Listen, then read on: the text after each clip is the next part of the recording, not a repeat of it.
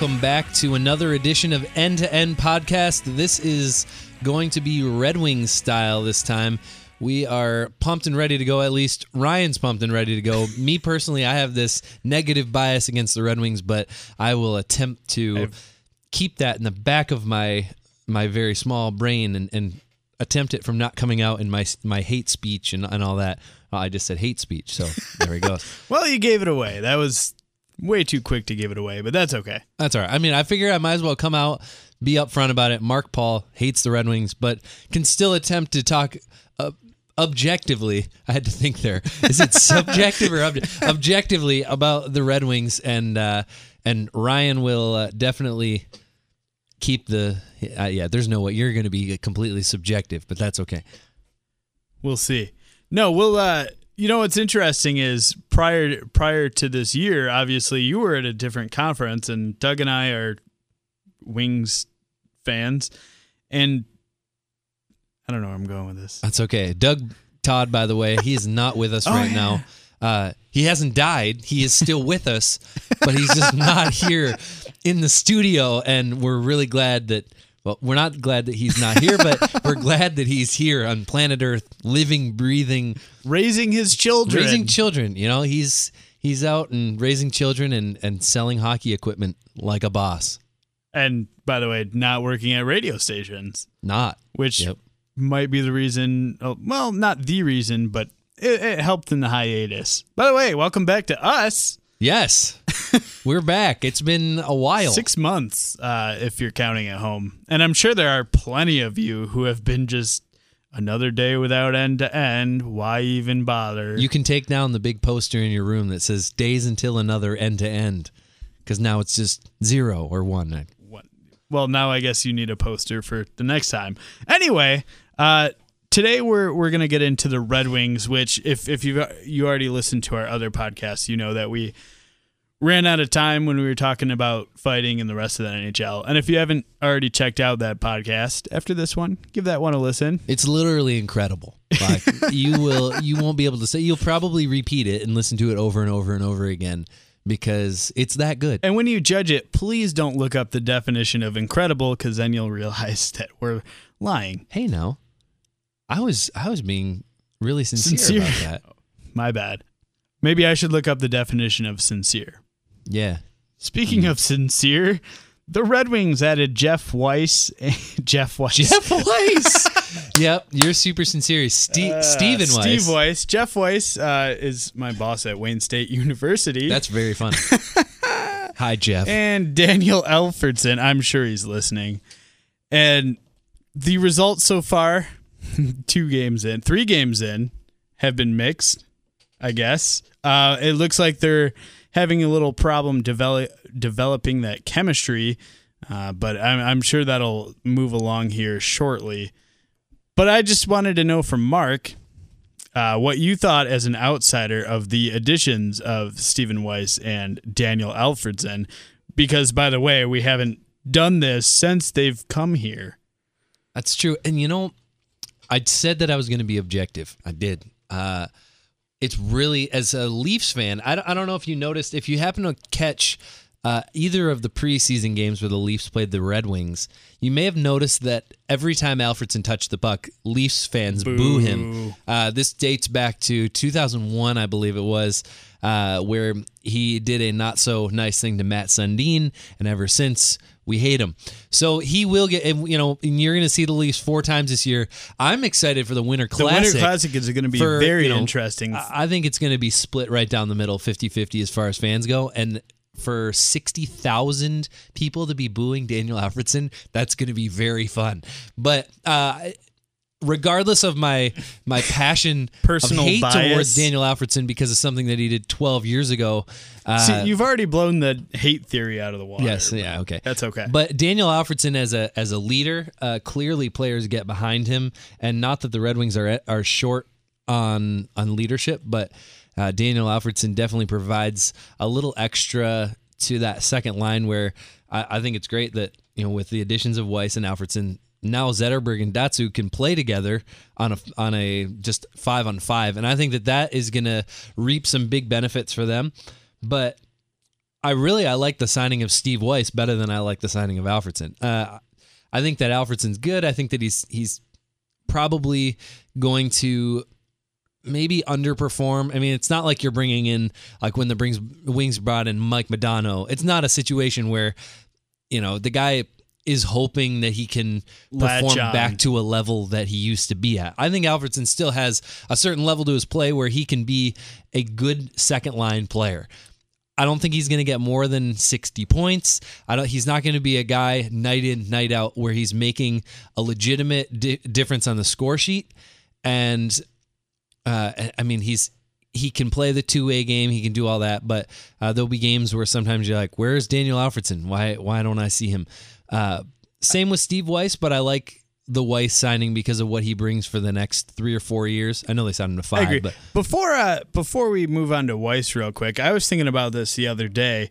Um, Daniel Alfredsson, obviously captain in the league for a long time, uh, leadership on Team Sweden, and then you have Henrik Zetterberg already here and and a captain two years in now. sure. Um, I was wondering, and you probably can't answer this, and nor can I, but we can speculate because that's what we can do. Um, is it hard to captain when you're Henrik Zetterberg and all of a sudden Daniel Alfredsson is in your room? speaking from point of view from from leadership simply leadership i look at someone that's a great leader in order to be a great leader you need other great leaders around you and let's just let's just go to the most classic example gretzky was the captain of the edmonton oilers mark messier helped him to be one of the best captains in the nhl at that time because mark messier was a better leader than Gretzky was, even at the time. And I, I mean, there's an award after the guy for leadership Absolutely. and obviously he became captain after that. But in order to be a good leader, I think you need other good leaders, maybe better leaders around you that are willing to now. And and here's the caveat: they have to be able, they have to buy into the fact that you are the leader of this team. I'm just here to help you in any way that I can and help lead other players. And that so- was that was kind of my thought from it because you're you're coming in a, and you're Alfredsson. And I imagine it's not even going to be an issue, but like if you're Henrik Zetterberg, there's a good chance you've looked up to Alfredsson, and now all of a sudden, good point. Yeah. you know you're you're his captain and uh, that's just got to be a freaky role And I think for Alfredsson, he has been the face of that franchise for the last 17 years. Oh, Ottawa, speaking of Ottawa, uh, to come to a place where there isn't that kind of pressure anymore, where talk radio, honestly, how much hockey talk are you getting on talk radio in Detroit? so much It's, mark It's minimal.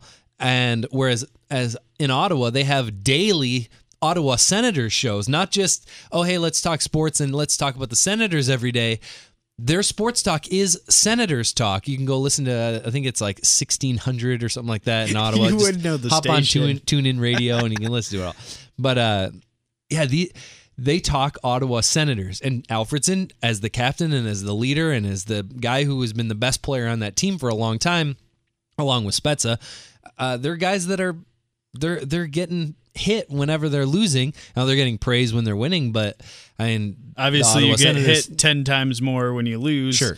than you do you know that Yeah, a lot win. more appreciation when you when you win, or a lot more knock on you when you lose. Anyway, so but I think that Alfredsson stepping into this role, he had to have known. Like he, it's he's not an idiot. He you know he through it. now that you mentioned it though he might even be excited like you said to just come here and be just another hockey player well not just another hockey player but you know what i mean like guys aren't gonna look up to him necessarily it's clearly zetterberg's team and by the way i'm i'm laughing in studio as mark adjusts his microphone and it's not going well I should take a picture of that and post it. It- that thing's I forgot about that was to like snap that. in half. not that we've ever been in this studio before Nope. I Uh, don't even know what studio we're in. who knows? Anyway, but yeah, Alfredsson is just, you know, he's going to get to come in, he's going to chip in, contribute. I'm wondering how much our media here is going to talk to him because obviously in Ottawa, he's the guy everyone goes to. And you remember last year in the playoffs, he had that quote when they were down in Pittsburgh, like, hey, can you win? And you're like, probably not. And, you know, everyone took that to Yeah. the top Yep.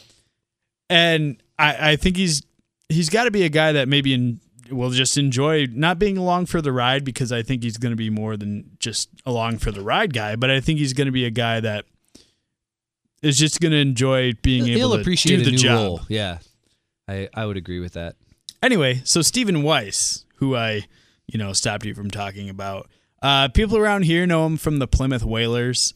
Uh, I think. Yep. I don't know Yeah, how he- much he people are. No, he was a whaler. I'm just saying. I'm not sure how much people here actually remember Well, him and from he the Whalers. Was, I think it was 01 to 03 or 4 when he played for the Whalers, so it was a while ago. he, I, I believe people here do know that he earned the nickname Steve Weisserman. Oh no, it was before that. My I was like in the ni- uh, late 90s. No, I think he was in the 2000s, but we can look that up. um, however, uh, the thing I'm noticing right now is that Stephen Weiss is going to take an adjust. It's going to take an adjustment to get him to play the De- Detroit style defensive game.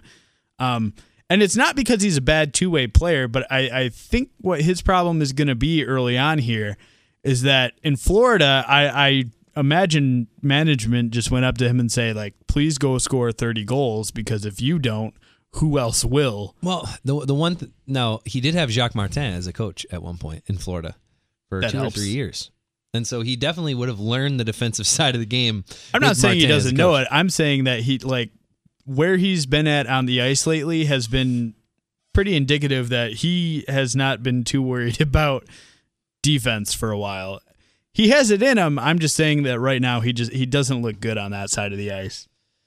Yeah, and that's a, that's can be troubling for a second line center, especially with I mean Alfredsson isn't the fastest guy in the world, and Franzen, Franzen is, is is far from it, and so that that could be a scary thing because he's the fastest guy in that line, and you'd like to see some hustle out of him. it's gonna work out, I think. I, I don't think it's a problem that can't be corrected. I just I see that right now in his game that that's what's you know, that's what's going to take adjustment, especially in a Mike Babcock system where if you don't adjust fast enough, you know, you're likely to be sitting out or How big of an upgrade is he from Filppula?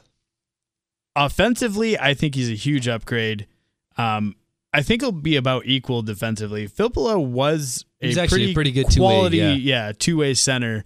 Uh, he just he never put up the numbers that that people here wanted him because he's going against the second second line, and I think Weiss is going to be able to put up those numbers. Filppula, by the way, scored the game-winning goal against Chicago that. last night in the shootout. Saw that, Wh- which they also went like 21 minutes without a shot. Tampa Bay did Yeah, before they, they, got a got single their shot first in the first shot. period, six in the second, and then just took over. Uh, yeah, but anyway, I, I Weiss is gonna be there. I think by midseason he'll be fitting right in. But I think there's a bit of, of uh, adjustment going on right now. And I was just gonna throw to you, but Sorry, I, I was yawning. It's not because you're boring. Um, yeah, I mean, Steve Weiss has always played in a place where there's no expectations from fans. Like win, yeah, fans are going to come out, but be mediocre and it doesn't matter. Like it's not like a city like Chicago or Toronto or Detroit where you're still going to sell out or get close to it regardless of your team's performance. And we know that. And Florida's a place where a lot of players go to die. And they have they've made the playoffs one time since 2001. It was 2 years ago. And they were promptly uh, they lose in 5 games. I was. I wish I knew that off the top of my yeah, head. I was pretty into that series. um, maybe it was six, but anyways, uh, yeah, I mean, he's never had incredible players around him other than. Uh, I think he was. I think Pavel Bure was there at the tail end of his, the beginning of his career in Florida, but he, it's not like it was. It, no, no, no, because yeah, because they missed the playoffs when he. That was the first time he had been to the playoffs was two years ago. So no, yeah, Bure maybe was there a little bit, but not very much. Not enough to make an impact. He hasn't really had that great of players around him. They haven't drafted very well. I mean, Jay Bouwmeester's probably the most notable player to come out of the draft, aside from Stephen Weiss, who was drafted by the Panthers. And uh, we'll see how this Barkov kid turns out. But uh, it just he hasn't been surrounded with that many great players. And so now he's in Detroit, and his second line could be Florida's first line easily, and a lot of other teams. And and I, I would I would suspect that at some point the the lines are going to get switched around at least game game to game. Occasionally, Oh, they always, Babcock. Oh, you know he's always cycling guys. even in. So in Boston they were they were switching. he's going to play with Datsyuk. He's going to get to play with Zetterberg. I mean, sometimes he's he may get relegated backwards to playing with some some third line guys, which you know the Wings have a bevy of those guys. Well, around, yeah. so. If maybe center line between Bertuzzi and Cleary, which isn't you know offensive, I guess. Yeah, two I mean two brutes on either side. Just hey, give me the puck and go to the net and just smash and bash. I guess would be that line. But I, I think you did bring up a good point when when we were talking about Alfredsson as well. Um, that that line is going to struggle a little defensively now that I think about it. Alfredsson's you know solid on defense, but he's just he's not He's not the player he it. once was.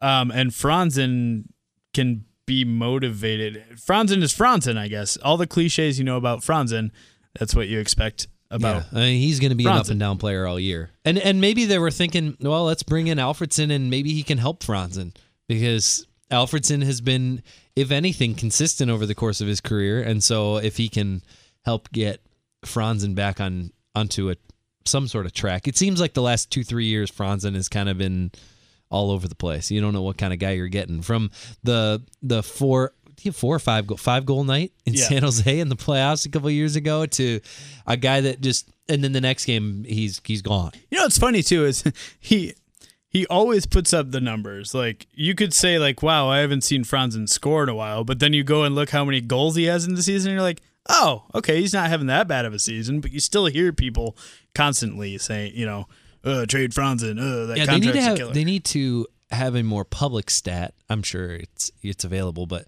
uh, how many games you score in?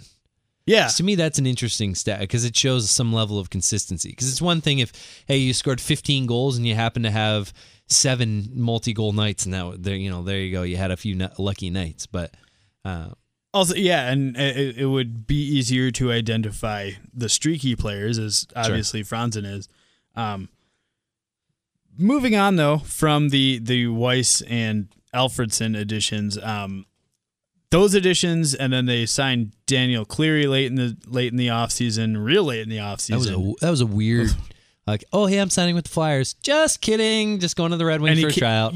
Not only that, he- and he Cleary ended up signing here for a price that, you know, given almost any other circumstances, you wouldn't hear a peep out of me. Like 1.7 million, whatever. But the problem I had with the move is that it sent Gustav Nyquist down to the AHL for for probably just the beginning of the season, and I understand that. And when I was, you know, complaining about it early, everyone explained to me the situation, which I which I fully understood anyhow. Right. You is that it's it, just a cap move, but I believe when you put Gustav Nyquist in the AHL, you're putting one of your best 12 forwards, you know, in in the league below, and he's not playing for you.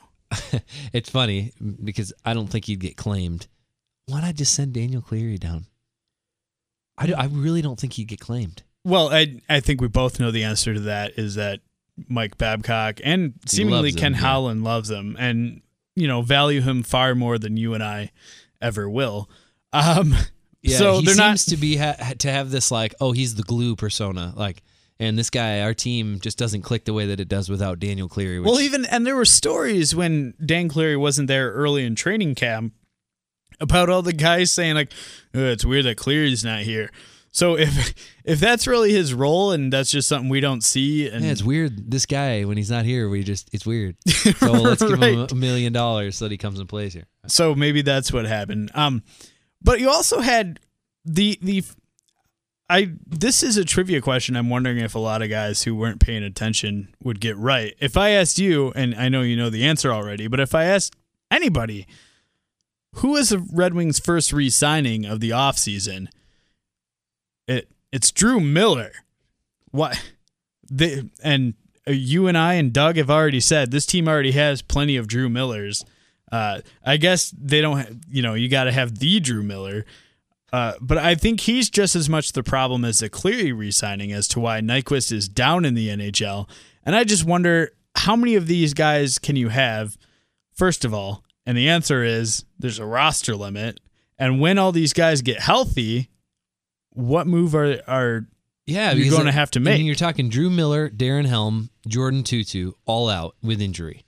So there's three guys that as soon as they're healthy, you're gonna have to decide what to do with them. And I don't see any of those guys being sent down to the minors. I think your first move is obviously you're going to put Cory Emmerton back on waivers. He's already been through. No one's going to claim him. That's your first move. But then you're still going to have to make subsequent moves after that.